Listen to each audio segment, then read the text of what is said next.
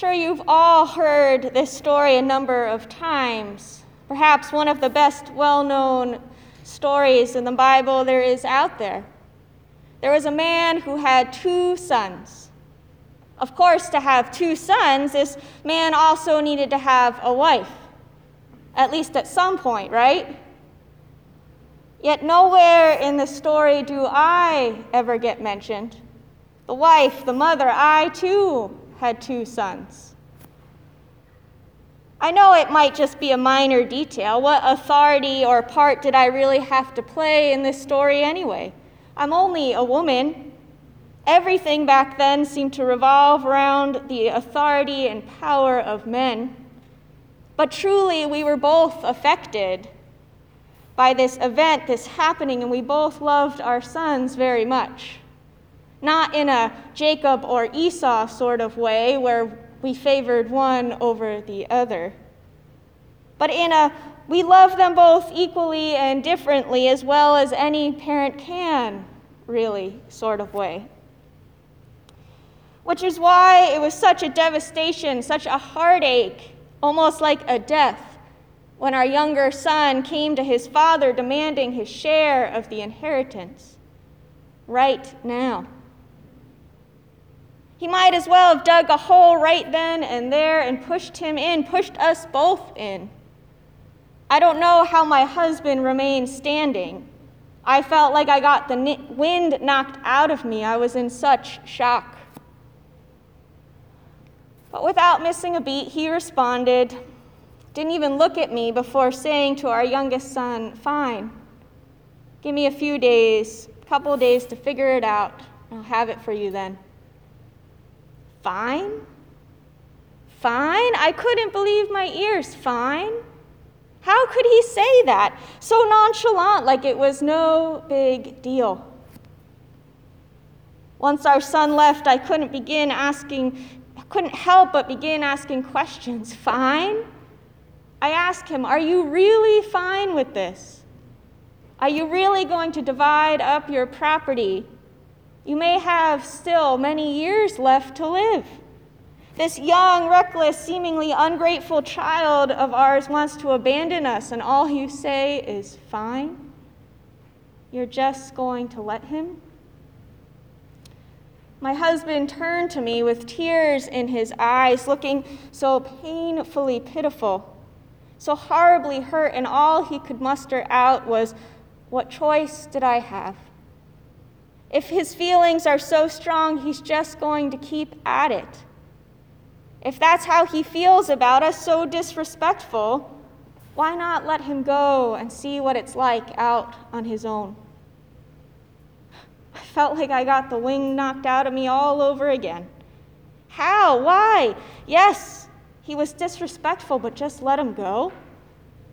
He's our baby, our child. Did we fail him that much that he could resent us so? Maybe he was right. Maybe we just needed to give this child his freedom. But it all felt so painfully wrong.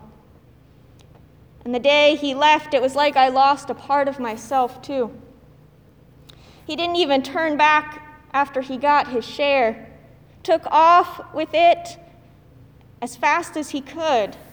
And I kept hoping he'd give us one more glimpse, turn back one more time, as I stared so intently upon him until he disappeared into the horizon.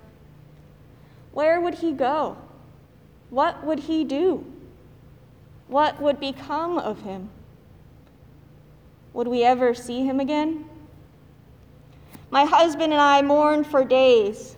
Even our elder son felt the pain, though he was much more visibly angry. And could we blame him? No, he walked away from all of us. He disrespected all of us, including his brother. Sure, they didn't always have the best relationship growing up. One was always jealous of the other at some point. Isn't that how it is with children? One of them has the rock that the other one wants, next, it's the stick. One got upset over the, the other getting the last piece of bread, or they're arguing which piece is bigger, even when you cut it in half. But they had good times too. times of racing in fields together, chasing the sheep and the cows back into the pasture. They'd like to play tricks on each other, on the servants, even on us, laughing the whole time once it was accomplished. This leaving was painful for all of us. We just responded to it all in different ways. Perhaps all a bit resentful as well from his actions. News began to fly in quicker than perhaps any of us wanted to hear or wanted to believe. He was wasting the money, the inheritance, a desolate living. After a while, I just had to stop listening. It became too painful on top of the grief we were experiencing to hear all about all he was doing, to hear about his escapades. Then, after a while, we didn't hear anything. News just stopped as if he dropped off the face of the earth, as if this way of living was bad enough, we didn't know that it could get worse. What happened to him? Did this new lifestyle kill him? Did he run out of money? Is he begging on the side of the road? Was he taken in as a slave or captured in some way? We had no idea what happened to our son. My husband would sit by the window most evenings, looking out over the horizon. Even early in the morning, sometimes I'd catch him staring off into the distance, almost like he was refusing to give up hope, ever so hopeful for his son's return. That our son wasn't dead, that all would be okay in the end. And I tried to hold on to that hope too. But some days the weight would be too much. Some days it was just too hard to do anything, to even get out of bed. Our oldest son took on so much more responsibility, almost as if he felt like he needed to care for us as we grieved. I think it's how he dealt with his pain. Soon enough, it was like he was running the whole estate by himself, even taking on some work that never should have been his in the first place. But just wanting to make sure that everything was okay, trying to keep everything else as much as okay as possible. I do believe it was too much of a burden and that he shouldn't have taken it on, but he insisted. Then one day I heard this yell. It was still early. I expected my husband to be at the window watching, his usual routine, but by the time I looked around, he was gone. Nowhere to be found, but there was still this yelling. I began to get worried until one of our servants came to tell me my husband was running out to the road, for it appears our son had returned. Our son? Could it be? And my husband, he was running? I didn't think he could still move that fast. What would the neighbors think? A grown man, adult father, running out to embrace this son of his who abandoned him. But our son, could it be? Was it really him? Was he alive? Did he return? I held my breath before turning to look toward the road, toward the horizon my husband gazed at for months, what seemed like years. It was true. He was alive. He has come back. They came walking back up the drive together. I couldn't wait to embrace him, but what was going on? By now, a servant had come with a robe, a ring, and new sandals. Had we even heard a word of forgiveness from him? Repentance? What if he had come just asking for more money, demanding more so that he could go back out there, leave us again? Once they got to the house, I turned to say something to my husband, but he had such undeniable joy across his face. Our son. For our son. And after the ring was put on our son's fingers, tears flowed down his eyes, almost as if he couldn't believe it either. My husband went off to begin making plans for a party. Kill the fatted calf, he said. Tonight we celebrate, for this son of mine who was dead is alive. He was lost and is found. As he went off to get the party started, I remained there, embracing my son, my child. Tears filled us both as he told me about hitting rock bottom, feeding pigs, and nearly starving to death. He told me how he came back to ask just to be a hired servant to earn his keep. Tears rolling down his face, and I could tell he still couldn't believe the welcome his father gave him, the running embrace, the ring, the robe, the sandals, all of it. He turned to me and asked me, How could he just welcome me back? Without even a full apology, I couldn't even get my words out before he embraced me, before he put a ring on my finger, robe around me, and sandals on my feet.